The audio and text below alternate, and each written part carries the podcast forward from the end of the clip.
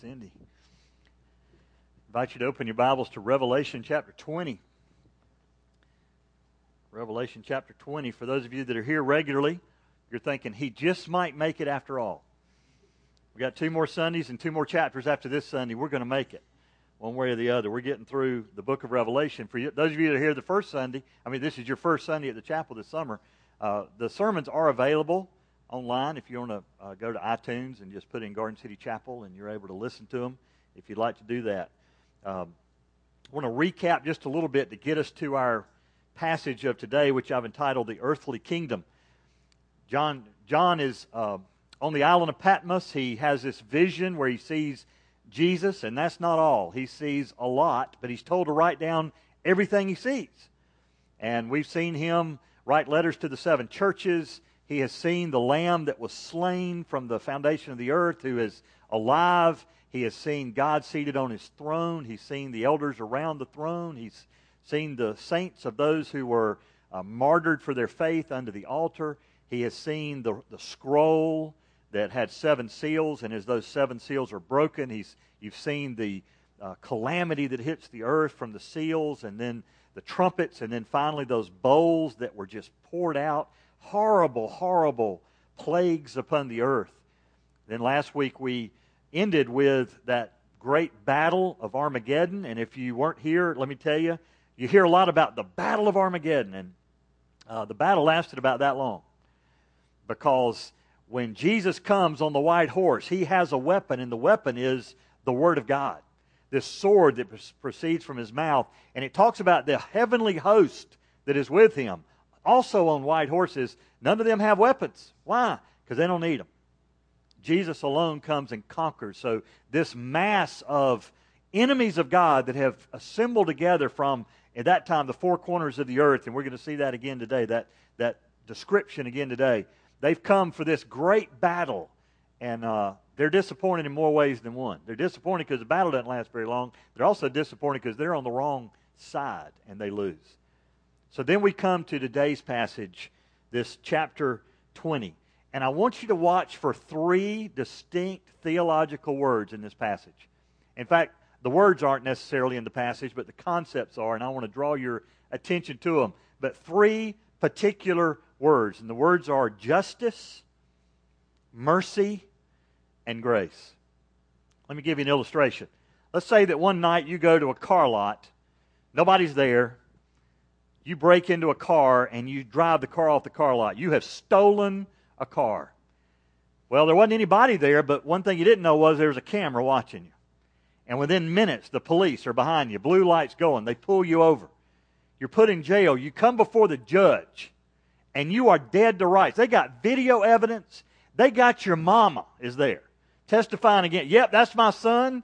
That's him on camera. He stole that car. I know he did it. What are you going to ask for? Are you going to ask for justice? Because what's justice? Justice is getting what you deserve. So you're not going to say, Your Honor, I deserve justice or I demand justice. No, because justice would be lock him up and throw away the key. What do you ask for? You ask for mercy. What is mercy? Mercy's not receiving what you deserve. Mercy is where you say, God, or Your Honor, I understand that I'm guilty. I did it. I just, I don't know what I was thinking. Promise I'll never do it again. I don't want justice. Would you give me mercy? Would you treat me not like I deserve to be treated? And then the third word, grace. And that's where you get something you don't deserve. Now, this would never happen in this life. but it would be like Your Honor saying, You are guilty, but here's your sentence. Your car is yours. That's getting something you don't deserve. Well, we're going to look at those principles throughout this passage this morning as we see, first of all, the millennial reign. Follow with me along through these first six verses of chapter 20. John speaking. Then I saw, and for those of you that have been following along in Revelation, we hear this a lot. New vision. Here's something he sees, kind of chronological order from what he's just witnessed now. Okay? Armageddon's happened. Satan's been defeated. The uh, Antichrist and the false prophet have been cast into the abyss. And now, here's what he sees an angel coming down from heaven, holding the key of the abyss and a great chain in his hand. And he laid hold of the dragon, the serpent of old, who is the devil and Satan, and bound him for a thousand years. And he threw him into the abyss and shut it and sealed it over him so that he would not deceive the nations any longer until the thousand years were completed. After these things, he must be released for a short time. Then I saw thrones, and they sat on them, and judgment was given to them. And I saw the souls of those who had been beheaded because of their testimony of Jesus and because of the Word of God, and those who had not worshipped the beast or his image, and had not received the mark on their forehead and on their hand. And they came to life and reigned with Christ for a thousand years. The rest of the dead did not come to life until the thousand years were completed. This is the first resurrection. Blessed and holy is the one who has a part in the first resurrection. Over these things, the second death has no power. But they will be priests of God and of Christ and will reign with him for a thousand years. So, what's the first thing that Jesus does is he comes to set up his earthly kingdom, this millennial reign. First thing he does is he gets rid of the chief rebel, Satan. And so John sees this angel. Now, if you remember early in Revelation, the angel had come down with a key and had unlocked the abyss and allowed some of those demons to come out of the abyss. In fact, all of them came out except the ones from Genesis that were cast there and they can never come out. They're going to be transferred immediately to the lake of fire. They don't get out. But the demons come out and they come out to accomplish God's purpose. He's allowing this to happen. Well, now he comes back with that same key He's about to lock it up again, but he's also bringing a chain because he is going to bind the enemy for a thousand years. He binds Satan. In fact, it's interesting that we, we see like all four words to describe Satan. First of all, he's called a dragon.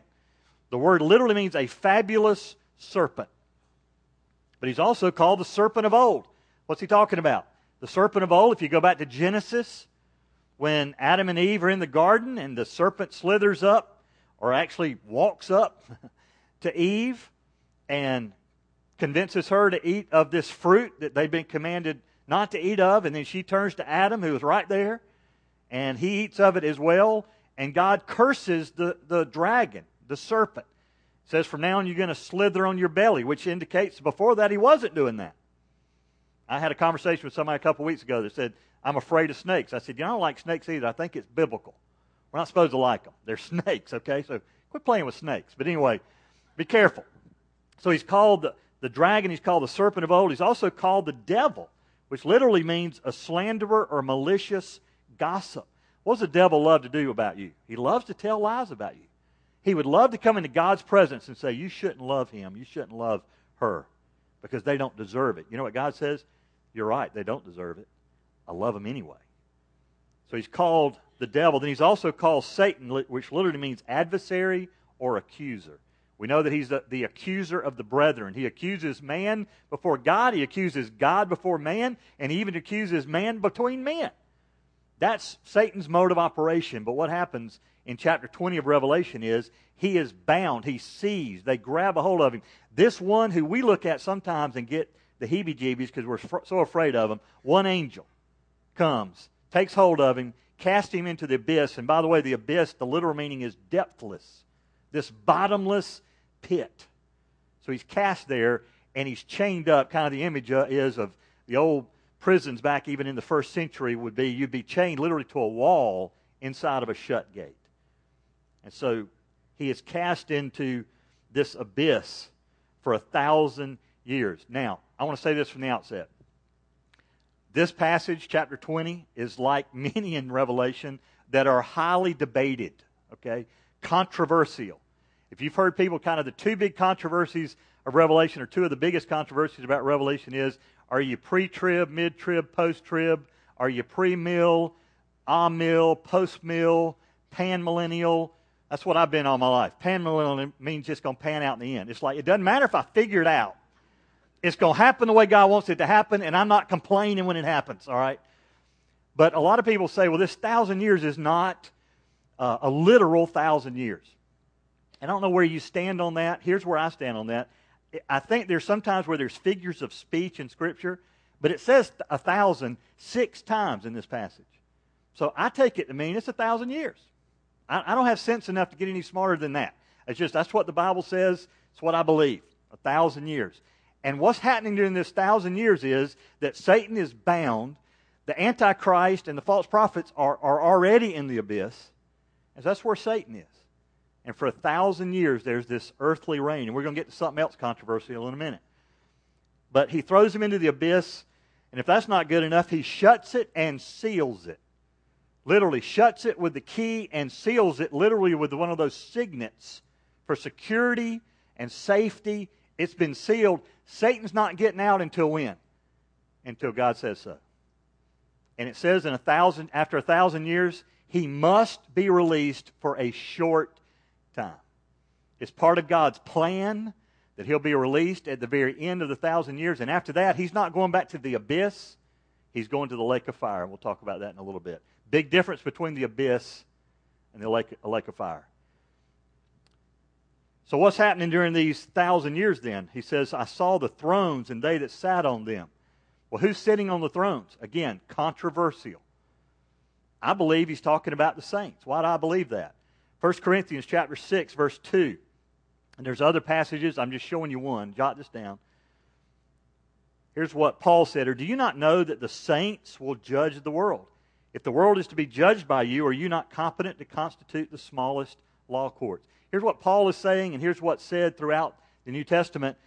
The saints are going to reign, are going to rule with Christ during this 1,000 years. Now, that's controversial. Not everybody believes that. And I'm okay with that. If we're off on that, it's okay. You're not going to miss heaven by missing that. I'm not going to miss heaven if I'm wrong on that, all right? But that's just what I believe Scripture teaches, is that those thrones that he sees are of the saints. They're the ones that are alive during the great millennium. Who are the dead?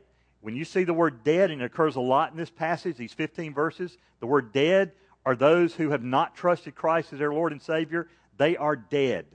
They're going to be they're going to have to come back at the end of the millennium and stand before the great white throne judgment. But when you see the word dead, it's not just talking about people who died. It means people who died apart from Christ. They're not just physically dead, they're the spiritually dead. So those of your loved ones that have died and gone on to be with the Lord, what's going to happen to them in the millennium?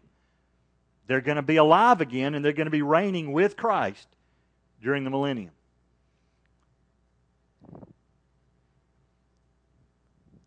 And he saw the souls of the beheaded because of their testimony, because of the word of God.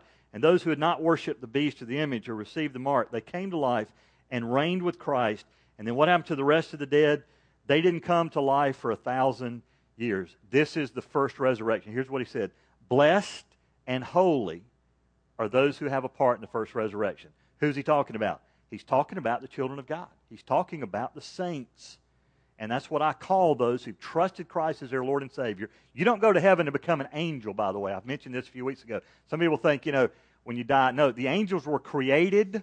There's millions of them, but there's not any more of them. You're not going to heaven to be an angel. You're going to heaven to be a saint. In fact, you are a saint the day you trust Christ as your Lord and Savior. That's how Paul describes us in his writings in the New Testament. So the saints are those who are blessed and holy and death has no power over them. Let that sink in for a minute. As a child of God, it is very likely that as a follower of Christ, I will die once. But death doesn't have power over me. Why? Because I'm not going to stay dead forever. And I'm not going to be cast into the lake of fire. Where am I going to be? I'm going to be in the presence of God in heaven forever. So death has no power anymore, has no privilege or influence anymore over the believer. But instead, they will be priests and will reign with him. So that's the millennium. Now, all of that talk about the millennium, and it really only occupies a couple of verses six verses of chapter 20 of Revelation. And yet, that has divided people and denominations and all that for a couple thousand years. Now we get to the doom of the enemy. Look what happens next in verse 7. When the thousand years are completed, Satan will be released from his prison and will come out to deceive the nations which are in the four corners of the earth, Gog and Magog, to, together, to gather them together for the war. The number of them is like the sand of the seashore.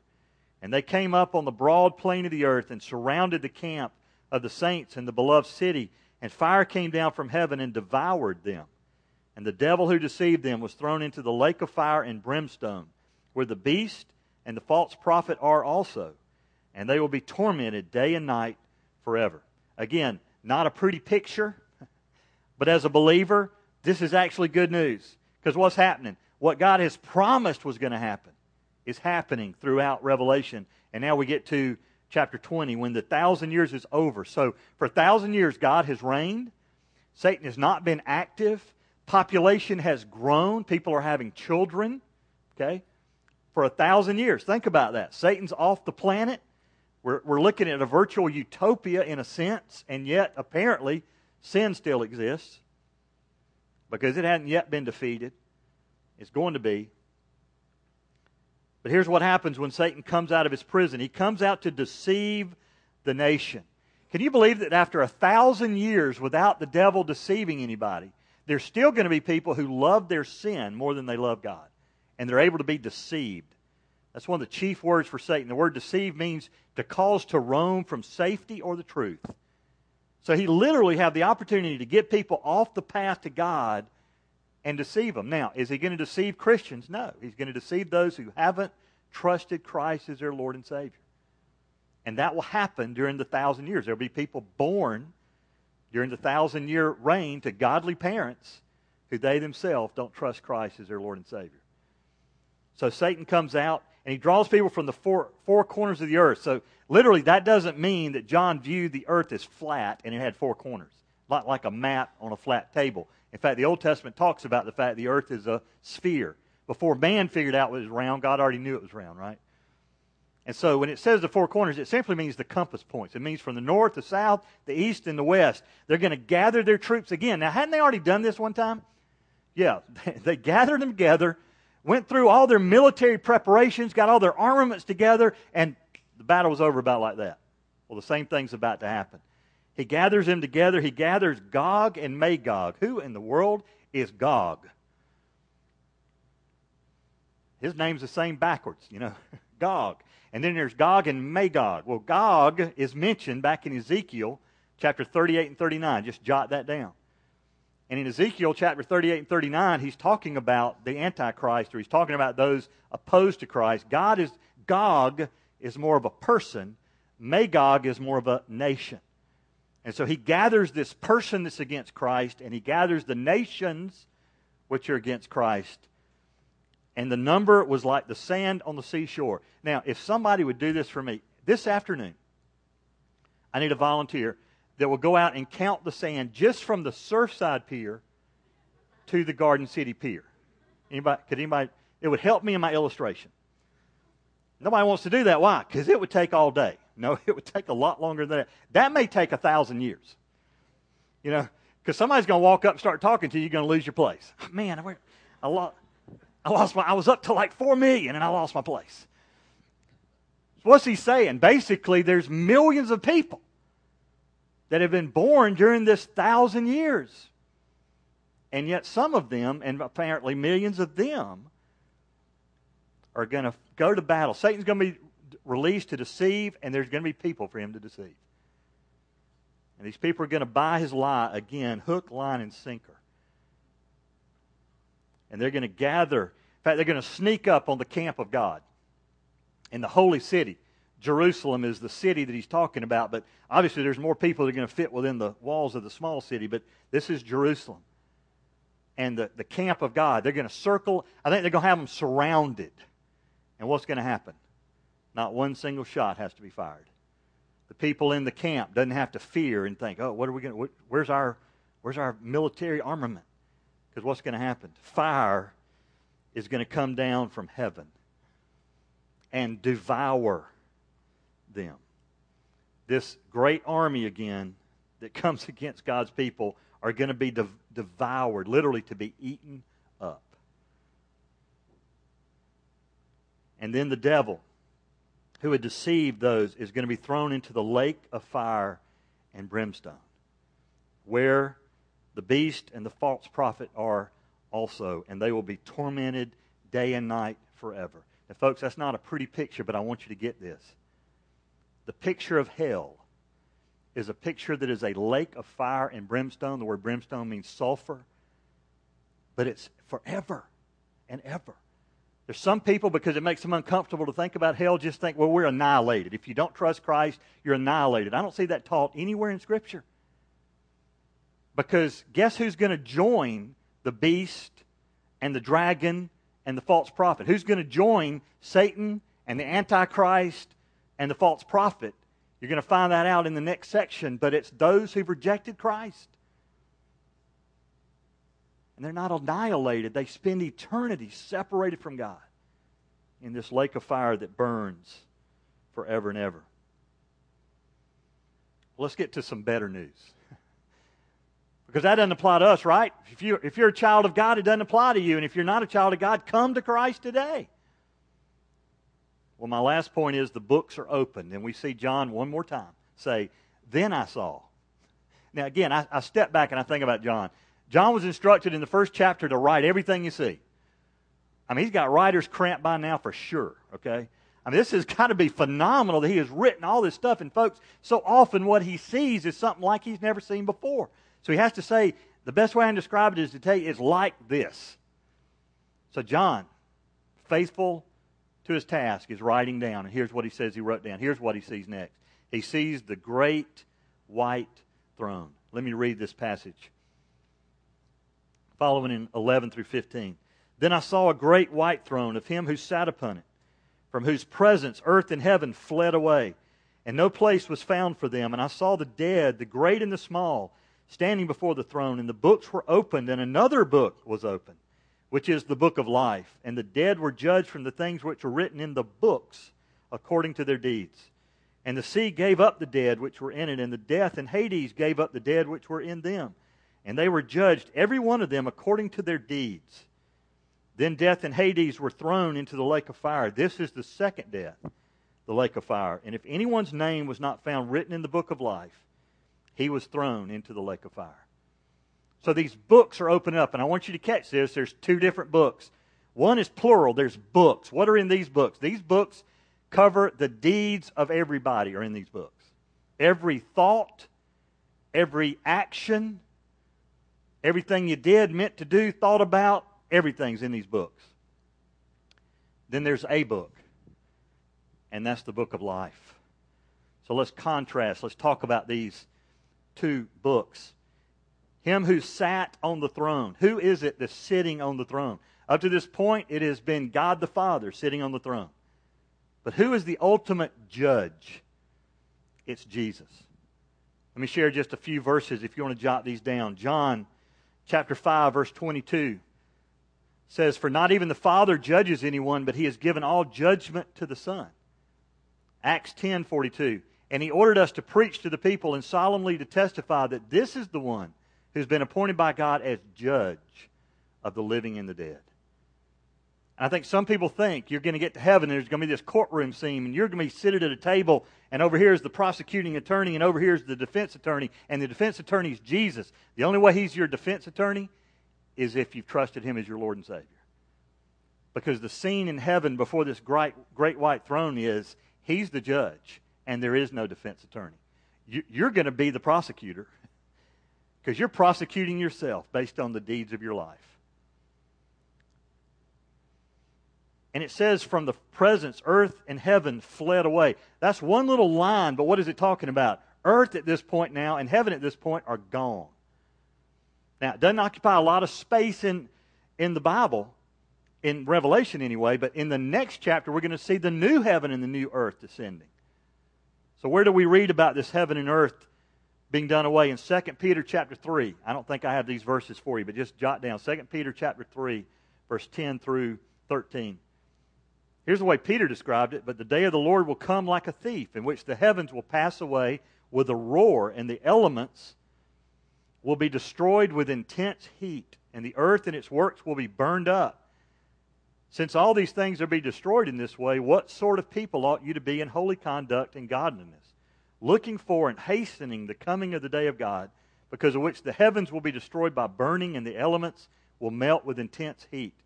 But according to his promise, we're looking for a new heavens and a new earth in which righteousness dwells. So John sees the great throne, and he knows that judgment's going to take place at that throne. But even at the appearance of Jesus at this moment, the earth melts away. And the heavens, what you look up into and see, the heavens, the sky, it's all gone. And now the books are open. In fact, literally it's, it's the word it's a plural word, so it's multiple books. But it's not the books like this book, it's scrolls. It, it literally means a roll. So the rolls are opened. And what's in the books? Well, this book has every thought, every word, every deed of every person. And then there's another book, one book. What's in that? The name of those who've trusted Christ. The names of the saints are in that book or in that roll. Now, I don't know what that's going to look like. Are they going to unroll that? You know, I kind of have this visual image of, you know, St. Peter putting on his little readers and, okay, Tommy, Tommy, you're, okay, I see you. No, it's not, I don't think it's going to be that way. I think it's going to be because your names are written there, they know your names are written there. And that's what you're judged on. The folks whose names are not in that book are going to be judged on every thought, word, and deed. And just in case you're thinking, well, okay, I'm, I've done pretty well. How many sins does it take to make you a sinner? One. I've done this math for people before. Let's just say there's three times a day that you think the wrong thing, say the wrong thing, or do the wrong thing. Just three times a day. How many days in a year? 365. Let's round up, round down. About a thousand sins if you do three a day. And, and I'm giving you credit, okay? Some of you are breaking the curve. But all right, let's just say three times a day you think the wrong thing, say the wrong thing, or do the wrong thing. So that's a thousand in a year. Let's say you live 70 years, 80 years, 90 years, 100 years. Are you going to face God with 70,000 sins or 100,000 sins and say, okay, put it all on the scale. Let's see how it balances out. In every instance, here's what it's going to look like. Because all have sinned and come short of the glory of God. Right? Has anybody ever lived a perfect life? Didn't sin. One person. Who was that? Jesus. Anybody else? No. In case you're about ready to raise your hand, I'll stop you from being embarrassed. No. but here's the problem those folks are going to be judged not on the book because their name's not in there. They're going to be judged on the books. And their name's in there. And all of their deeds are in there. Everything they've ever done, everything they've ever said, and everything they've ever thought. And those books are opened and they're judged according to their deeds. Why is that? The judgment is because God is righteous and somebody has to pay for sin. Somebody had to pay for sin even your sins. I mean, I can't open your book today, but I wouldn't want mine open. If you open my book that has everything I've ever done wrong in it, it's, it's volumes. Why am I not judged on that? Is that fair? No, it's not fair. what am I asking for? I'm not asking for justice. I'm asking for mercy. And that's what I was given at the cross. When I came to faith in Jesus Christ, I was given mercy and grace. And can I say this? I was also given justice. Why? I don't want you to miss this. I think sometimes we think, well, you know, I'm a Christian, I don't, I don't get justice. No, you get justice. Your sin had to be paid for. Who paid for it? Jesus. That's the difference in the people whose names are written in the book of life. Their sins have been paid for by Jesus. So justice is still served. It's not that God looks at your sin and ignores it. No, He hates sin. That's why Jesus had to die on the cross. That's why when Jesus was in the Garden of Gethsemane, He said, Father, if there's any other way. Why? Because He was about to take upon Himself the sin of the world. And He went to the cross and paid the penalty. So, what's the difference between the names over here in the books and over here the difference is Jesus, the one on the throne, who's judging us at that moment. We're judged based on our name being written in the book. Because their names aren't written in the book, they're judged based on their deeds. Folks, nobody wants to face God on that basis. In fact, nobody can because once they do, they're judged according to their deeds, every one of them. And then look what happens. Look at what gets thrown into the lake of fire. First of all, death is thrown into the lake of fire. What does that mean? From this point on, there's no more death. No more death. Even the people in the lake of fire don't die after this. They live forever in eternity in the lake of fire. But what about us? What about 10,000 years in heaven? Well, first of all, it's going to be hard to keep up with 10,000 years. Why? Because they don't have calendars and clocks.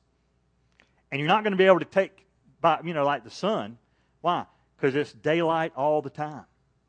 The gates of heaven never close because they only close at night, and there's no night in heaven. But there's no sun either. You know why? Because God is the light in heaven. We'll look at that in upcoming chapters. But here's what I want you to see as we close this courtroom scene. There's a prosecutor. Unfortunately, you're it if you don't know Christ. You're prosecuted by your own actions. There's no rebuttal or cross examination. There's no, uh, the sentence is eternal. There's no parole or escape. In fact, we see Jesus talk about this in Matthew chapter 7 when he's talking about separating sheep from goats, and he's saying, people are even going to say, well, wait a minute, didn't I call you Lord, Lord? You remember what Jesus says? Depart from me. Why? For I never knew you. You never came to faith in Jesus Christ. Matthew 7, I never knew you. And the ones who were thrown into the lake of fire, what happened? They were deceived by the enemy. They never thought they would die. Satan's been telling that lie since Genesis. You remember? when he talks to Eve, what does he say to her? Has God told you you shouldn't eat of any trees in the garden? Did God say that? No. She said, No, he told us we couldn't eat, we, we could eat of any trees of the garden. We just can't eat of the one in the middle of the garden. He said, What's going to happen if you do that? Well, God told us in the day we eat of that, we will surely die. You remember what Satan says? You will not die. And folks, that's what Satan's lie has been ever since then, and that's what his lie will be after a thousand years of the millennial reign of Christ on earth, he comes back and he will still deceive some who aren't children of God because he's telling the same lie. You're not going to die. Well, folks, the truth is all of us will face death. Unless Jesus returns today or in the next few years, this body is going to go back to dust. That's the first death.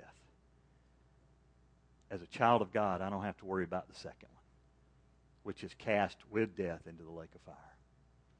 Let's pray together. Bow your heads with me. Father, thank you.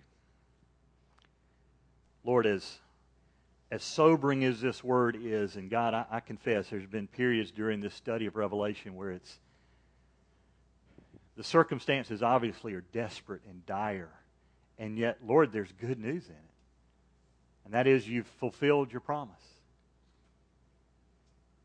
Just like you said to the thief on the cross when you said, Today you'll be with me in paradise. Father, the good news is we look forward to that day for us. One day we will be with you forever. And Lord, I'm glad it's not based on my deeds because I wouldn't get there on that basis. So thank you for your mercy and your grace. And Lord, the justice of Jesus paying the penalty for my sin. So, God, if there's someone here today that doesn't know you, I pray today would be the day of their salvation. God, for others that are here and they know that, then Lord, I pray they don't leave with their head down today. We leave with our head up because we know the end of the story. Jesus wins, and we're on his team. So, God, thank you for that truth. Go with us now as we leave this place.